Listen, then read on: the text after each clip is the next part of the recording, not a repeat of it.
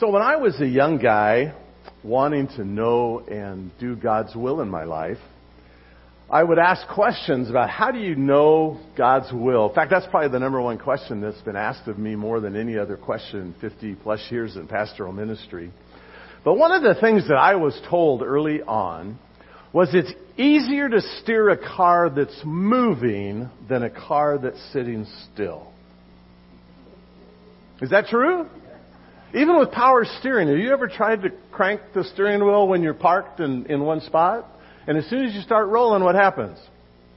It's easier to steer a car that's moving than to steer one that's sitting still. And so we have this vehicle we're calling Hope City Church. And we've gotten this puppy moving. And there'll be some course corrections along the way, right? There'll be some changes, and we'll kind of adapt and learn and grow as we go along. But we've got the vehicle rolling, and we've adopted this new name, Hope City Church. And why do we have this name as opposed to bazillion other names? You know, there's the Rock and the Bridge and the Tree and all those churches with weird names. Our church's name means something because our ambition, our desire is that we would be a church that's known about hope. Do people need hope or not? Families need hope. Marriages need hope. People need hope in their place of work. They need hope in their neighborhoods. They need hope in their churches. And so we want to be a church that's all about bringing hope. And so we've adopted this simple sentence that summarizes what we want to be about. And you all have memorized this sentence, and you can say it with me. We exist to help people... I hear someone back there. We exist to help people experience the hope that's found in a life-changing relationship with Jesus. Very good. Let's say it again. We exist to help people experience the hope that's found in a life-changing relationship with Jesus. Simple, short, understandable. And so that is our hope, our ambition. And so it's been suggested that there's 5 things that we want to kind of wrap ourselves around. 5 what we want to call values. What matters to us? What's important to us as we get this vehicle rolling, this Hope City Church car, vehicle, truck, whatever you want to imagine in your mind this morning. So as we get this vehicle moving, we've said these 5 things that we value. And the first one is what? Love, there you go. And it's not simply love, but we want to be people known for loving unconditionally. Love the Lord your God with all your heart, soul, mind, and strength. And love your neighbors yourself. And we want to be people marked by loving people unconditionally. So love is number 1. Number 2 is reach. And we are going to reach intentionally. What does that word intentionally mean? There's a plan. There's ideas. That's not just going to be haphazard and random. We're looking to be creative, innovative, and excited about reaching people for Jesus. So we're going to love, we're going to reach, and the third, we're going to teach. And how are we going to teach? Transformationally. What does that mean? We're not just dispensing information. We want to change people's lives. And our ultimate ambition is that for each one of us and people that we reach, we will be transformed into the likeness of Jesus. That's the plan. So we're going to love, we're going to reach, we're going to teach, and then we're going to serve. And how are we going to serve? Relationally. We want to serve each other. We want to serve sacrificially. There's probably other words we could throw in there. And then the 5th one is we're going to send. We want to train and equip people for ministry. That's what it's all about. And so we're hoping to train people that will plant churches. We're hoping to train people that will go as missionaries. We're hoping to train people that will serve wherever God wants to call and send them. So we've got this vehicle moving and rolling. And the question that I want to ask this morning is, how do we keep it moving? What needs to happen to keep it moving? And there's probably lots of answers to that question. And as we look forward to Lunch Sunday, I'm excited about Lunch Sunday, aren't you? It's coming up in just a couple of weeks. Lunch Sunday. Are you sure? I've been here every week hearing people say Lunch Sunday. There's going to be tacos. tacos. Lunch. Okay, apparently it's really launch Sunday. But we're going to get this vehicle moving. We're going to introduce it to the community, and that's the plan. So how do we keep this vehicle moving? Well, I want to dip back into the prophet Jeremiah. In Jeremiah chapter 29, Jeremiah is writing a letter. Now, my wife tells me you shouldn't read other people's mail. It's a federal crime. But we're going to take a peek at this letter that Jeremiah wrote to those who were taken in exile to Babylon. So if you remember your Bible history, somewhere about 2,800 years ago, Babylon came down and conquered the city of Jerusalem, the people of Judah, destroyed the city, tore down the walls, destroyed the temple, took all of the temple instruments, the vessels, the gold, the silver, hauled all that stuff off to Babylon. Not only that, they hauled all the prime people in the land. And we're going to discover in Jeremiah chapter 1 that they took the king, the king's mother, the princes. They took all of the craftsmen, the artisans, the smiths. All the talented people were removed to Babylon. What was left behind? The unwanted. There you go, Eddie. That's a good word. The poorest of the poor, they were left behind in the land. All the movers and shakers, people like you and me, they were taken away to Babylon. And so what's happened is these false prophets have been telling people, we're only going to be in Babylon for 2 years. 2 years, we're done, we're back home. And so Jeremiah writes this letter to let them know that's not the case. Now, it's important to remember that Babylon was a pagan, immoral, godless, idol-worshipping people. They were wicked. They were cruel in combat and warfare. These were not nice people. And the people of Judah, the southern half of Israel, have been taken captive into this godless, immoral, wicked culture. Kind of a lot like the world you and I live in. Wicked, immoral, godless, hostile. Can I use that word, hostile? You and I are in a culture that is hostile to what we believe. It's hostile to the practices that we engage in. Same setting as Jeremiah writes. And so I want you to come with me this morning to Jeremiah chapter 29. And we're going to, in spite of the federal laws against reading other people's mail, we're going to read this letter. And so in the first couple of verses, first three verses is kind of the context that I've sort of kind of summarized. And then we get to look at the content of the letter beginning in verse 4. Now, these are the words of the letter which Jeremiah the prophet sent from Jerusalem to the rest of the elders of the exile, the priests, the prophets, and all the people whom Nebuchadnezzar had taken into exile from Jerusalem to Babylon. This was after King Jeconiah and the queen mother, the court officials, the princes of Judah and Jerusalem, the craftsmen and the smiths had departed from Jerusalem. The letter was sent, but we all ought to read this next verse out loud together. We really should. The letter was sent by the hand of Elasah, the son of Shaphan, the Gemariah, the son of Hilkiah, whom Zedekiah, the king of Judah, sent to Babylon, to Nebuchadnezzar, king of Babylon, saying... So here's all the people. They're in exile. And here's the content of the letter. Thus says the Lord of hosts, the God of Israel, to all the exiles whom I have sent into exile from Jerusalem to Babylon. Build houses and live in them. Plant gardens and eat their produce. Take wives and become the fathers of sons and daughters. Take wives for your sons. Give your daughters to husbands that they may bear sons and daughters and multiply there and do not decrease. Seek the welfare of the city where I have sent you into exile and pray to the Lord on its behalf, for in its welfare you will have welfare. For thus says the Lord of hosts, the God of Israel, do not let your prophets who are in your midst and your diviners deceive you. Do not listen to the dreams which they dream, for they prophesy falsely to you in my name. I have not sent them, declares the Lord. That was the problem he was addressing here. For thus says the Lord, when 70 years... How many years?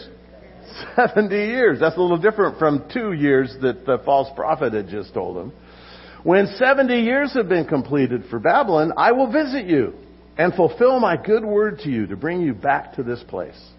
For I know the plans that I have for you, declares the Lord, plans for welfare and not for calamity, to give you a future and a hope. Then you will call upon me and come and pray to me, and I will listen to you, and you will seek me and find me when you search for me with all your heart. I will be found by you, declares the Lord, and I will restore your fortunes, will gather you from all the nations and from all the places where I have driven you, declares the Lord. And I will bring you back to the place from where I sent you into exile. And there's four things that Jeremiah addresses here that I think are important to us. Just as it was important to those people 2,800 years ago in that hostile, pagan, immoral, godless, idol-worshipping culture, it's important for us today in this culture. And so the first thing that impresses me in these verses is this. It's important for us to believe that we are where God wants us to be. Who took the people of Judah and Jerusalem into exile in Babylon? We're reading carefully, because it says one time Nebuchadnezzar took them, and twice it says who took them? God took them into captivity. Whose plan was it for them to be in Babylon? God's plan. So in the providence and plan of God, His people were taken in judgment to Babylon for 70 years. They were exactly where God wanted them to be. How does that strike you? Imagine yourself 2,800 years ago getting hauled off in captivity to Babylon, removed from your home, your culture, your language, your place of worship. You're forcibly extracted, taken to this pagan, idolatrous country, and God says, I brought you here. This is my plan for you. How do you respond to that? What? Why? And I would suggest to you that you and I are exactly where God wants us to be. This church, and I'm not talking necessarily about the building, because you understand you and I are the church, right? This just happens to be a building we meet in. You know, we could convert it to a bowling alley if we wanted to, but we're not going to do that. We're exactly where God wants us to be. This property that we occupy, God has provided for us, and He has placed us here. We are exactly where He wants us to be. Is that true? So we're not here by accident. We're not here in the city of Norwalk by accident. We're not here on the corner of Foster Road and Studebaker by accident. God has put us here, just as certainly as He put His people in Babylon, in that wicked, immoral, godless, idolatrous culture. He has put us here. Does that thrill you? Well, it ought to, if you realize we're exactly where God wants us to be. I don't know about you, but I frequently tell the Lord, I want to be where you want me to be. I want to do what you want me to do. And I have prayed more than once in my lifetime, and I've told the Lord, I think I'm where you want me to be. I think I'm doing what you want me to do. I'm moving forward. The car's in motion. I'm not having trouble. I just need to know, how to steer this puppy. And the Lord, more times than not, has directed that vehicle. I've got it rolling. I've got it moving. We're exactly where God wants us to be, doing what we believe God wants us to do. And as we move forward to lunch Sunday, that's the plan, right?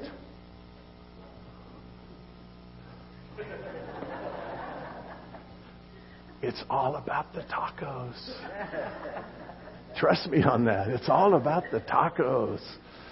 So we're exactly where God wants us to be. This is no accident. In your notes, I call it the place of sovereign choice. He has chosen you and me to be here now, at this point in time, at this point in history, in this place. No mistakes, no accidents, right? The second thing I notice, not only is it important for me to believe that I'm exactly where God wants me to be, it's also important that while I'm here, I enter into the life of this community, this city. I enter into this fully. And notice how Jeremiah describes this. He says, build house. They're all pairs, okay? So notice the pairs, P-A-I-R, pairs. Build houses and do what? Live in them. Plant gardens and eat their produce. Take wives and become fathers. Give your sons, or take wives for your sons. Give your daughters husbands that they may do what? Multiply, not decrease. And so Jeremiah is telling people, enter fully into this pagan, idolatrous, immoral, wicked culture that you live in. And if you build houses and live in them, what's implied? If you plant gardens and eat the produce, what's implied? If you take wives and have sons and daughters and then give sons and daughters in marriage and they multiply, what's implied? There's lots of things implied, but the first thing that impresses me is this. If your boss told you tomorrow morning, you know, you're doing a great job, I want to promote you, I'm going to move you up, but you're going to need to relocate to Phoenix. Double the salary, I'm going to provide you everything you need in Phoenix, but you're going to be here just 2 more years and then you're going to Phoenix. And then you come home from work and your wife says, you know, I think we need to build a new house. How long would it take to build a new house? So, would you build a new house if you knew you were going to be in Phoenix in 2 years? No. Would you plant a garden if you knew you were going to be in Phoenix in 2 years? Oh, some of you would because you're crazy. I think the point that Jeremiah is making here is he's emphasizing what he's just getting ready to tell them again. You're going to be here for 70 years. If you were only going to be here for 2 years, I wouldn't be telling you to build houses and live in them, plant gardens and eat and have children and have those children have children, right? And so what's the guy's name? Jeremiah. Jeremiah is emphasizing to them, you are going to be here for a long time. 70 years is I'm almost 74, so it doesn't seem that long to me.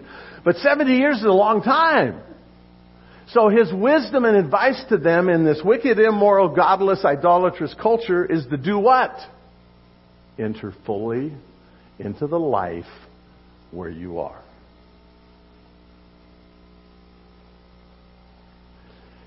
You know, sometimes we have this idea that we need to kind of keep ourselves removed from this wicked, immoral, idolatrous, godless culture. And some of us are frustrated. Would that be a good word? Frustrated with the political climate in the state of California. Anybody happy with where California is and where it seems to be going? And so most people's solution is to do what? Move to Tennessee or Idaho or Texas. Nobody is saying move to Kansas. Who said Kansas? Trust me, no one wants to go to Kansas. I've been to Tennessee. I could do that. I've been to Texas. No. Like Kansas? No, I know, Tom, you're the Texas guy, but all right. Lulu just wants to go for the football team. I know that. But Jeremiah is telling them, enter into this culture. Don't withdraw. Don't leave. They're not going back to Jerusalem anyway. They're kind of captive. says, enter into this place where you're living. Not only does he tell them that they need to enter into this culture, enter into it, I would say enter into it fully, but engage with this culture. And there's different ways to do that. I've been kind of fascinated, Samuel, that your engagement with the Norwalk Facebook page has now elevated you to a top contributor. Yeah. And Samuel pops in with stuff now and again about the city and what it's doing, but I notice periodically he does something with a little more spiritual flavor to it. Pretty soon you'll be able to say something about that new lunch thing going on. Anyway, we were engaged with the farmers market up here by City Hall for many, many months, and then they discontinued their Saturday morning operation. But how do we fully engage? We need to explore that and talk about that. So enter into the life of the city.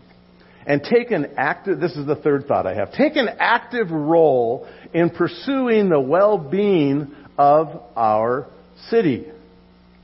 We want to make it a priority that we're seeking to have impact. We don't just come here on Sunday morning, a few of us show up on Friday nights or Tuesday nights. That's not what this is about.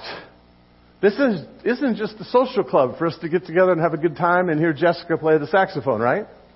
Was that an awesome song, that arrangement thing for the offering? Was that? I think that was kind of a reggae thing. Is that what you called it?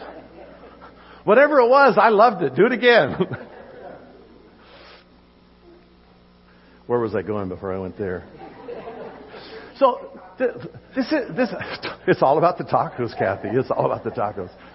So this isn't just a social club where we get together and enjoy each other as much as we do that, but our ambition is to impact the culture. And that's what Jeremiah tells these people. Notice this verse, because this verse is the heart and soul of what I want you to wrap your heart around this morning. He says to them in verse 7, seek the welfare of the city where I have sent you into exile. And do what? Pray to the Lord on its behalf, for in its welfare you will have welfare. 3 times in verse 7 in my translation uses the word welfare. Does the translation you're reading this morning use a different word? What word does it use? Prosperous. What's the other one? Peace. So the Hebrew word translated here, prosperous, peace, and welfare, is the Hebrew word shalom. When you hear the word shalom, what do you think of? Peace. So the idea of the word shalom is bigger than just peace. That's the normal, typical word that's used to simply translate it in one word. But it includes the idea of prosperity. It includes the idea of happiness. It includes the idea of well-being or welfare. He says, seek the well-being. Seek the prosperity. Seek the peace of your city where God has placed you. You're here by divine, sovereign choice.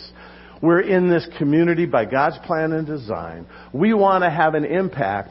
And Jeremiah says, same thing he said 2,800 years ago to the people of Judah as they were in Babylon. He wants us to hear this morning, we are to seek the well-being of our community, the peace, prosperity, stability, happiness, health of our city. By the way, the word translated before the word welfare or peace or prosperity in my translation is the word seek, S-E-E-K. Anybody have a different word there in your translation? No? So the word seek is a fascinating word to me because it means to wear a path. And you go, so what does that mean? So if you wear a path, what does that suggest? You're traveling it what, Steve? Often. You're wearing a path. And so we're to wear a path pursuing what? The well-being, health, prosperity, of our city. And by the way, while you're pursuing the well-being of your community, I want you to do, secondly, what? Pray. So here they are. Go back 2,800 years now. Here they are, forcibly removed from their homes, forcibly removed from their culture, forcibly removed from their language, and taken captives to a foreign country, foreign culture, foreign language that is godless, immoral, and hostile to what they believe and practice. And God says, I want you to pray for these people, for this city. I wonder how they responded to that. Do what? Didn't Jesus say something similar? Pray for those who persecute you. Pray for those who despitefully use you. That whole conversation. Pray for your enemies. And so, Jeremiah wants us to understand we're where God wants us to be, doing what God wants us to do. We need to fully engage in this community. We're going to be here for a while. We're not leaving for Tennessee. Right? I don't know. Some of you want to go to Tennessee, I can tell. And he says, I want you to pursue, do whatever you can. Wear a path. Do whatever you can to bring about the well-being and health and prosperity of your community. And pray.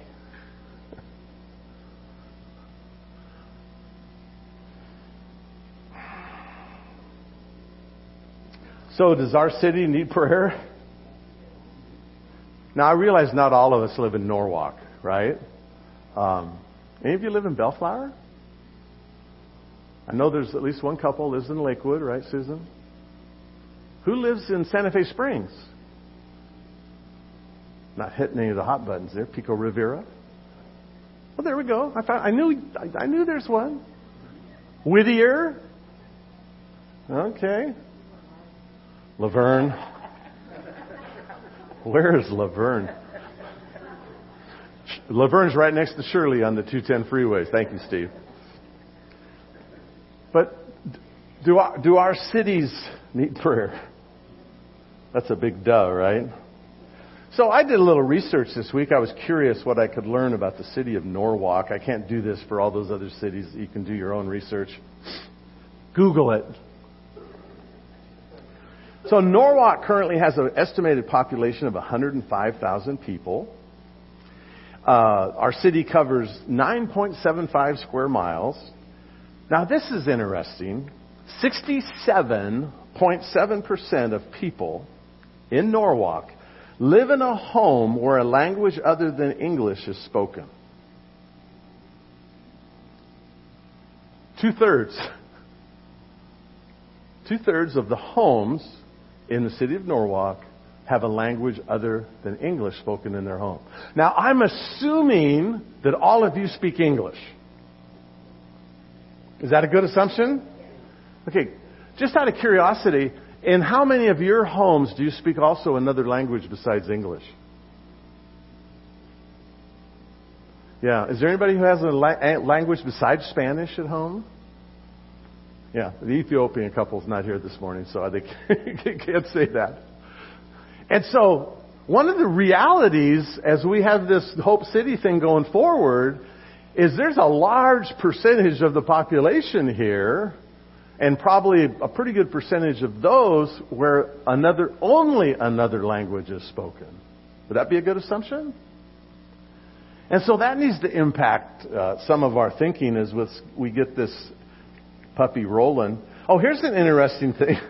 Housing expenses are 118% higher than the national average. Did anybody already guess that?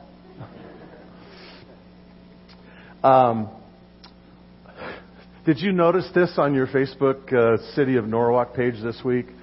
Somebody had just recently moved into Norwalk, and they were asking, what do you do here and where do you eat?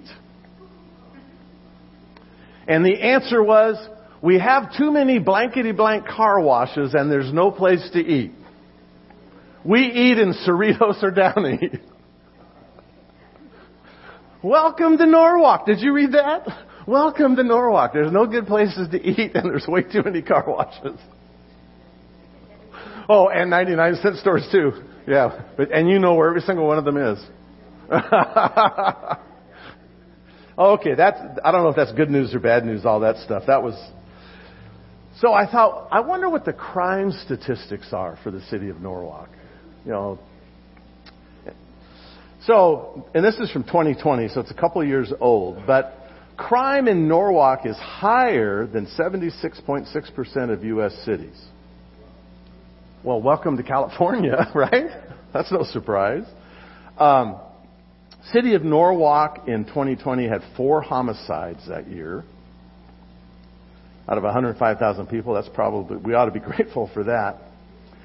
207 major crimes were committed. Murder, rape, burglary, robbery, assault, theft, arson. Those are major crimes. 207 in Norwalk.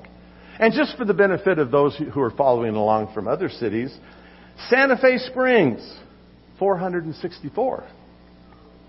Artesia, 229. Cerritos, 200. Bellflower, 265. Downey, 188. La Mirada, 127. Lakewood, 193. So we all need to move to La Mirada, it sounds like, right? And so I read some of this, and part of it's kind of interesting and part of it's kind of puzzling. But my point is, our cities need hope. Our cities need God's peace and well-being. How is our city, or any of the cities that we live in, how are we going to find and discover God's peace, God's prosperity, God's well-being, and God's hope? How is that going to happen? Ball's in our court, I think, is what Jeremiah is saying. So some people's solution to the problem in a city is to move to Tennessee. Some people's solution is despair. You just kind of wring your hands and mumble and complain and whine about all the circumstances and that crummy guy Gascon in L.A. County. You know, we complain about all this stuff. Some people lock their doors. They buy security locks, security lights, security bars, ring doorbells, and so on. And all those things are good. I understand that. Good guard. You've got at least 3 good guard dogs. I've lost track. Yeah, don't let anyone steal my bicycle. That's my counting on. Oh, good choice. Good decision. Yeah, my wife won't let me park my bike in the dining room. So, I know. Well, we'll talk about that later. We don't want to bother all these good people about that. Majority of people think the solution is the government. We just need the government to spend more money, do more education. You know, Ronald Reagan years ago said, "Government is not the solution. Government is the problem." Yeah, so we're not going there. And so Jeremiah is telling you and me in this letter that we're where God wants us to be. We need to enter into this community where He's planted us. We need to engage in meaningful and significant ways in this community. And then the fourth thing that impresses me, which is finally the good news in this whole story, is we need to enjoy the blessings that God promises. Does God promise blessings in this passage? Wow, does He ever? And, you know, we've heard people quote verse 11 multiple times. "I know the plans I have for you," declares the Lord. "Not plans for disaster or calamity, but plans to give you a future and a hope." And it's important to realize that promise was given when? Was it given at the end of 70 years, or was it given at the beginning of 70 years? The beginning. And so this promise that God makes is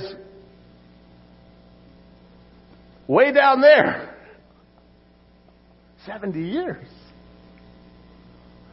And between here and there, what's going to happen? We're living in this pagan, immoral, godless, wicked culture. Engage. Pray and seek the welfare where you are. Because God promises all these wonderful things of spiritual renewal. That this will be a time of spiritual renewal. I don't have plans for disaster. It may be ugly along the way, but ultimately my plans are for good, right? And he says, I want you to understand. You're going to seek me. Why were they in Babylon, by the way? Well, they were sent there, but why did God send them to Babylon? Was this a vacation trip? Was this the 3-hour cruise gone bad? God sent them to Babylon as a form of judgment because they didn't, what's the word, Tom? Obey Him. They were not rightly relating with Him as their God. And so God, as judgment, sends them to Babylon. And now He tells them, I have good plans for you. They're down the road. The good stuff's down the road. And He says to them in verse 13, you will seek me and find me when you do what? Search for me with all your heart. What is God's ambition for His people when they find themselves surrounded by a godless, immoral, wicked, idol-worshipping culture? Turn to Him. Trust in Him. Obey Him. Follow Him. Pursue relationship with Him. God wants relationship with you more than you want relationship with Him, right? God wants to have a meaningful, significant relationship with you and with our neighbors around us. He wants to have that relationship with you more than you want to have it. He wants to have it with those folks out there more than they want to have it. And sadly, more times than not, more than we want it for them. And so Jeremiah is telling God's people, you're going to find me when you search for me with all your heart. I will be found by you. Verse 14. I will be found by you. I will restore your fortunes and gather you from all the nations and from all the places where I've driven you. And I will bring you where? Back. Back to the place where I sent you into exile. And so God's promise is we're where He wants us to be, right? We're doing what He wants us to do. We're to engage with this culture, live in this culture, be a part of this culture. Jesus tells us to be salt and light in this culture. And God's ambition is that on this journey, that we'll draw nearer to Him. So God's ambition, if you're going to go anywhere, instead of going to Tennessee, where does He want you to go? To Him. To where? Who said Kansas again? God's ambition is not for you to go to Tennessee or Kansas. God's ambition is for you and me to go to Him. And so, whining and complaining about California, the politics, price of gas. I'm not going to go there. God says, I want you to draw near to me. That's what I'm after. I want you to draw near to me. Believe you're where God wants you to be. Enter into that culture. Seek its welfare. Pray for its welfare. Pursue its welfare. And I promise to bless you with spiritual renewal if you just turn to me and look to me. That's what God wants. And so, as I like to say, so what? Are there practical ways that we could become actively involved in our city in a way that'll make a kingdom difference? The answer to that question is what? Yes. So I'm reminded, one of my bike riding buddies told me one day, he said, you know what we need to do? I said, no, what do we need to do? we need to start a Christian cycling club. And I said, why would we do that? He says, well, we could get together, we could pray together, we could have fellowship together, it'd be awesome. And I said, how about instead of that, we infiltrate the pagan cycling clubs that already exist? Well, that's a novel idea. You ever driven by a church that has a big sign out front, Jazzercise? I hope they're inviting the community into that. It's not just a bunch of church ladies getting together and stretching, right?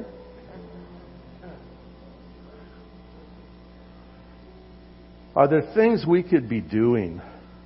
And I just jotted some random things that come to me, things that I've done, things I've heard about.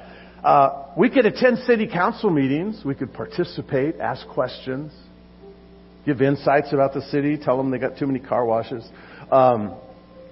There's volunteer opportunities in the city. There's things like Meals on Wheels. Is that what it's called? Meals on Wheels. Hospital. How many volunteers does the average hospital have every day? Any guesses, Jennifer? 100. Or, you know, the front desk, when I checked in to go visit Steve yesterday, there were 6 people sitting there. All volunteers except for the paid security guard. Places to volunteer. There's citizen committees. I served on a committee in our city that was originally called the Red Ribbon Committee. It was involved in elementary schools and the whole red ribbon, no drugs here thing. Andrea and I were a part of a committee that raised money and built a veterans memorial in our city. Look for places, find places where you can volunteer a few hours, engage with people, meet people. Groups like Boy Scouts, Girl Scouts, those kind of organizations are always looking for volunteers. ESL classes. There's always places looking for people to just sit and have conversation in English, help people that are learning English. I did that for several years. Didn't learn any Spanish or Japanese. I did learn 2 words in Japanese, ohayou gozaimasu. Did Jennifer and your gang come home with any new Japanese words?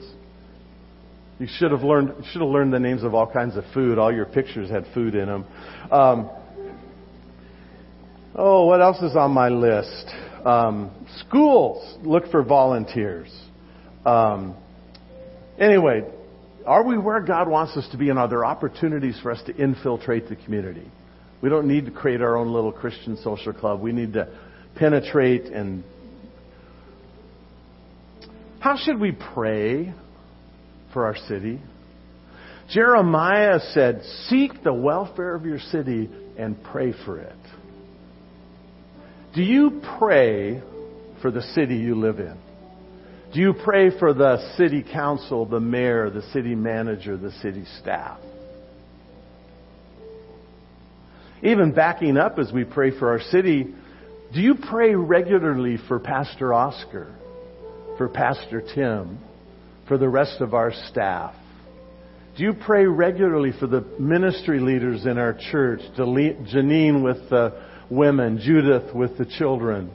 Are you praying regularly and praying that God would give us creativity, God would give us energy to find new ways to impact our city with the hope of a life-changing relationship for Jesus?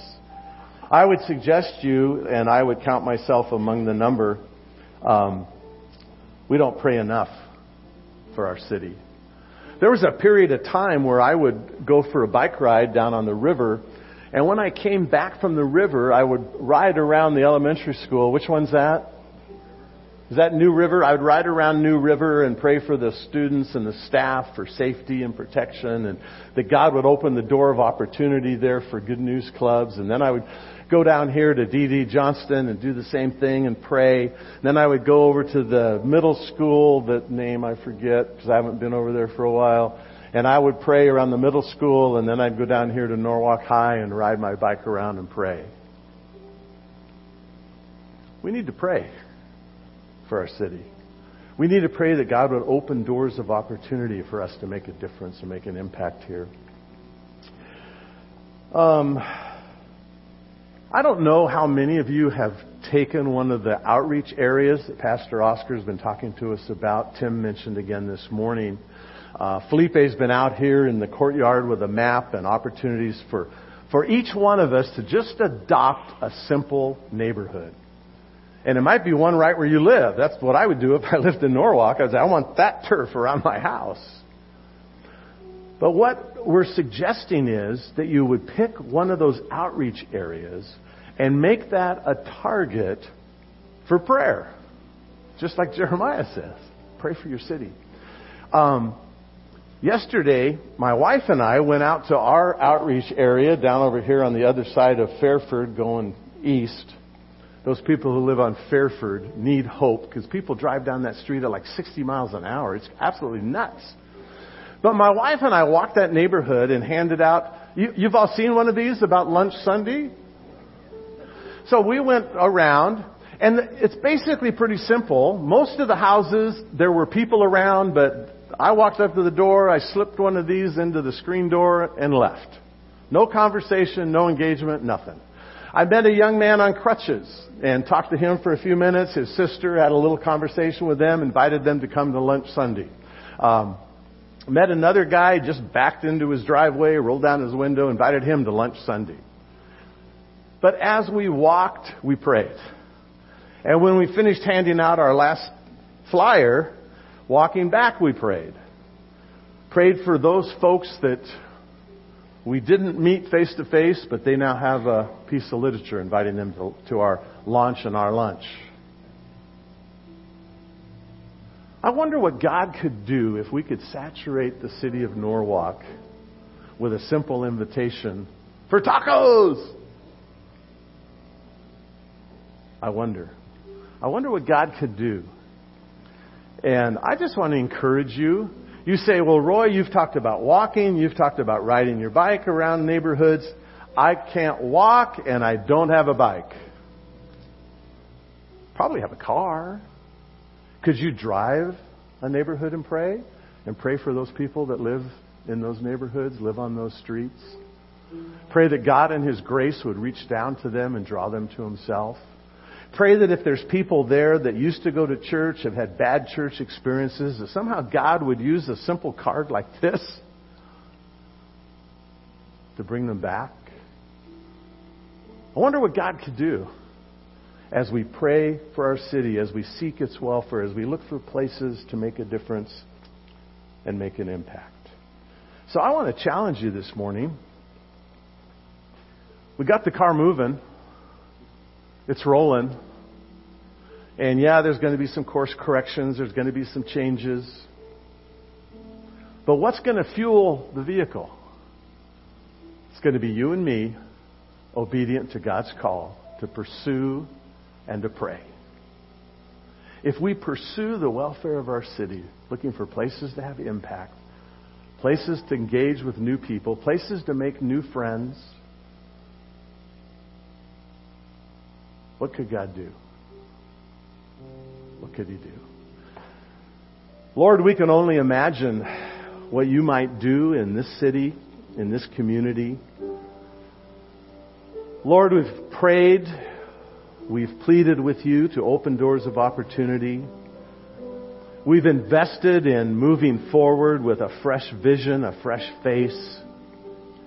And we're trusting You today to use us for Your glory in the city of Norwalk. Lord, we pray for Your blessing. We pray for Your prosperity. We pray for Your peace, Your health for this city. We pray for those in leadership in our city council, our mayor, the city manager, the city staff, many of whom, no doubt, do not know You. Pray, Lord, Your blessing upon them. Use them as they seek the welfare of our city and help us to discover ways to come aside and help them. And I pray as well for Pastor Oscar, for our elders, for the rest of our ministry staff leaders, that, Lord, You would infuse us with a fresh energy, a fresh creativity, a fresh passion to reach this city for Jesus. Lord, we want to be a people who are helping others experience the life-changing relationship, the hope that's found in a life-changing relationship with Jesus, the hope that we have we want to help others to find it as well. And so, Lord, we have this vehicle rolling, this Hope City Church, and we're trusting you to use us to keep moving it forward. By your grace, the power and infilling of your Holy Spirit, the encouragement and challenge of your word, impel us forward is our prayer together in Jesus' name. Amen.